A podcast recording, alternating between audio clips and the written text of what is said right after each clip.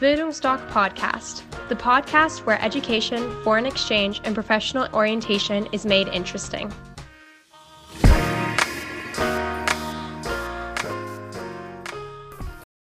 Liebe Eltern, Ihr Kind geht seit der dritten Klasse in Englischunterricht und traut sich nicht, frei Englisch zu sprechen, weil, bevor es spricht, es über den Satzbau, über die Grammatik nachdenkt, wird der andere mich verstehen, lacht er mich vielleicht aus wegen meinem schlechten Englisch. Und das, obwohl die englische Sprache zur zweiten Muttersprache für die heutige junge Generation wird. Viele Stellen gibt es ohne entsprechende Englischkenntnisse nicht mehr. Die Firmensprache in vielen Unternehmen mittlerweile Englisch, weil die Mitarbeiter immer internationaler werden. Aus dem Grund ist Englisch so wichtig und dass man keine Hemmung hat, Englisch zu sprechen. Wie Sie Ihr Kind dabei unterstützen können, bleiben Sie dran. Hallo, ich bin Horst und ich bin Auslandsberater der Bildungsdoc Academy in Dresden. Wir sehen dieses Phänomen, nicht Englisch sprechen zu wollen, auch bei Zwölftklässlern, die in unseren Beratungen sind, ein Auslandsjahr gern machen möchten. Wenn ich frage, wie ist es, denkt ihr nach bei Englisch sprechen? Ja, trauen sich auch nicht an, andere Leute Englisch anzusprechen. Und aus dem Grund ist, wie gesagt, dieses Auslandsjahr dann auch so wichtig. Wir empfehlen immer englischsprachig, das erste Auslandsjahr. Aber bleiben wir mal bei der Schülersprachreise. Wenn Ihr Kind jetzt äh, sechste, siebte, achte, vielleicht neunte Klasse ist, beziehungsweise zehnte Oberschule, äh, dann wäre eine Schülersprachreise zu empfehlen.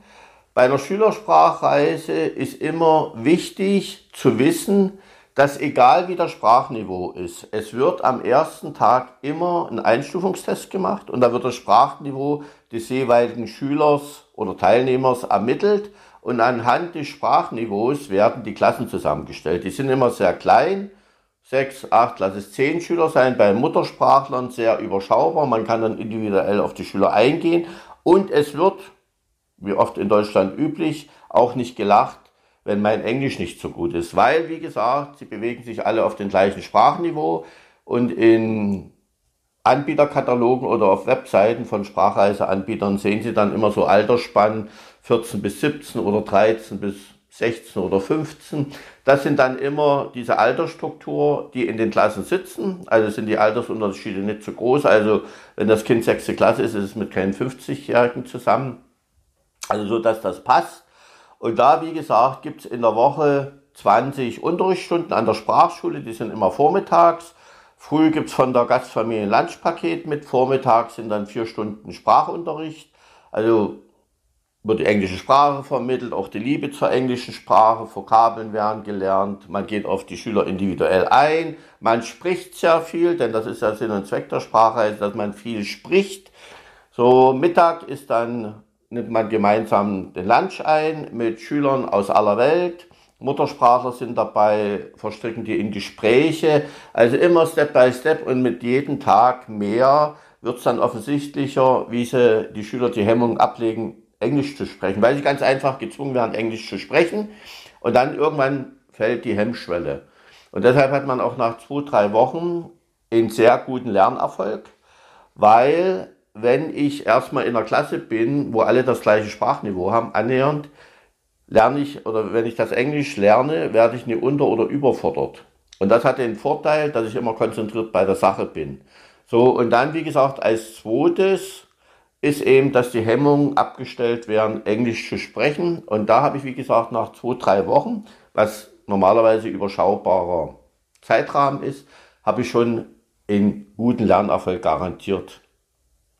So, und Nachmittag dann nach dem Lunchpaket gibt's sehr, sehr schöne Freizeitprogramme. Die meisten, die Englisch lernen wollen, oder 100 Prozent kann ich sagen, äh, sind in Südengland. Und äh, da, wie gesagt, ist dann eben Freizeitaktivitäten, Sport, Spiel, teilweise künstlerisch. Also das gibt's dann auch bei uns in den Beratungen immer noch mit. Sehr transparent alles, was ist in den äh, Preis-Leistungspaket drin. Die Freizeitaktivitäten sind da auch dabei und da lernt man dann spielerisch die Sprache. Also bei Sport und Spiel, wo ich nicht nachdenke, einfach auf gut Deutsch drauf losquassel, äh, dass ich dann, wie gesagt, diese Hemmung vor dem Englisch ablege.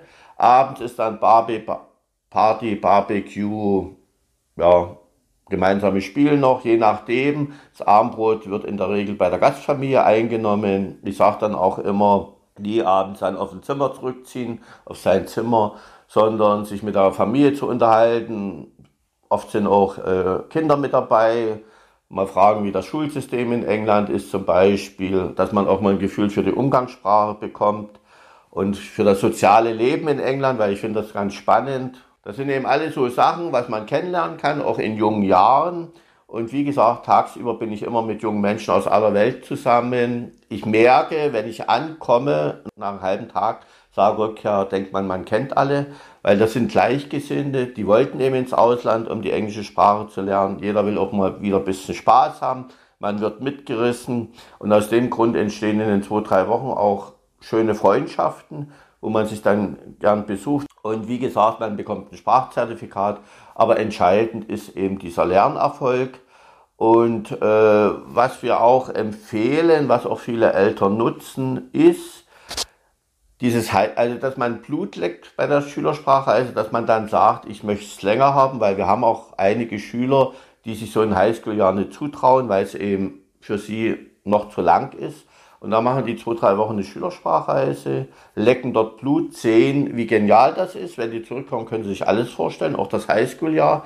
Weil die zwei, drei Wochen Schülersprachreise, guter Lernerfolg, aber es verändert nicht das Leben. Da muss man schon fair und ehrlich sein. Mache ich ein Highschool-Jahr, lege ich eine Basis für ein komplett anderes Leben, weil da bekomme ich neue Denkmuster, Persönlichkeit, Ausstrahlung, Selbstbewusstsein. Und da sagen dann eben die Schüler, jetzt möchte ich ein Highschool-Jahr machen und so schließt sich das Highschool-Jahr an. Wir haben genauso 11, 12 Klässler, die eine Sprachreise machen. Die gehen zum Beispiel nach Breiten, dort geht es ab 16 los. Breiten, im Sommer trifft sich die Jugend der Welt. Es ist genial, ich habe das schon ein paar Sommer mitgemacht, erlebt, wo ich bei meinem Sohn war. Und äh, die wohnen dann auch im Studentenwohnheim, wenn sie möchten. Empfehlen wir auch, damit die mit jungen Menschen zusammen sind, weil ab 16 hat man ein paar mehr Freiheiten. Und die machen eben 11., 12. Klasse, bereiten sich aufs Abi vor oder können auch Abi-Kurse hier belegen. Gibt es direkt hier Abiturvorbereitungskurse. Und, aber der Hintergrund ist auch, dass sie eben sagen, wir trauen es das noch nicht so richtig zu, das Auslandsjahr nach dem Abitur.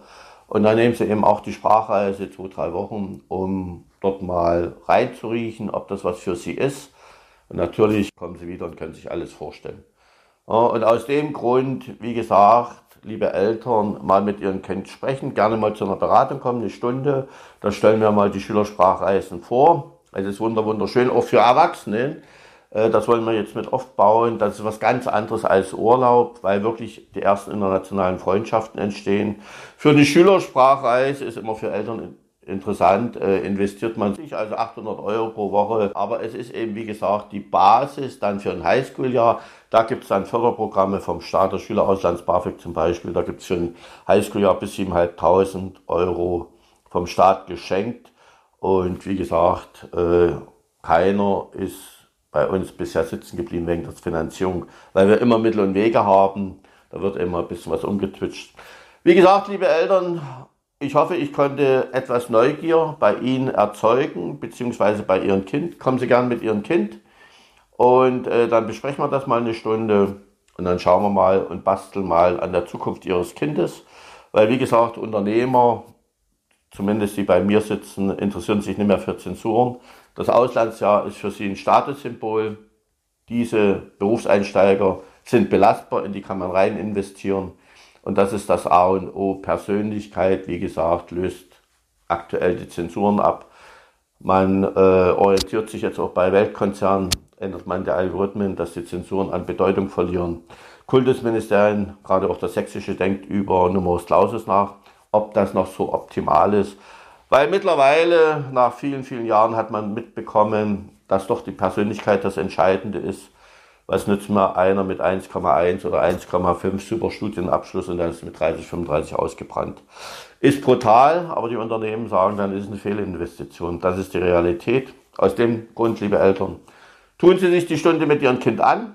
Sie werden rausgehen, einen anderen Blick auf die Bildung haben oder auf die Zukunft Ihres Kindes, was alles möglich ist. Und dann äh, beraten Sie mit Ihrem Kind, was die beste Lösung ist. In dem Sinne, ich freue mich, Sie kennenzulernen mit Ihrem Kind. Kommen Sie vorbei. In diesem Sinne, ciao, bis zum nächsten Video. Ihr.